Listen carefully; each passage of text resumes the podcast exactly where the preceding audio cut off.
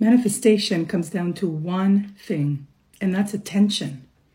Where you put your attention, how much of your attention you put there, and that's not always up to you. That's unconscious processes that are happening, like core beliefs and protective strategies.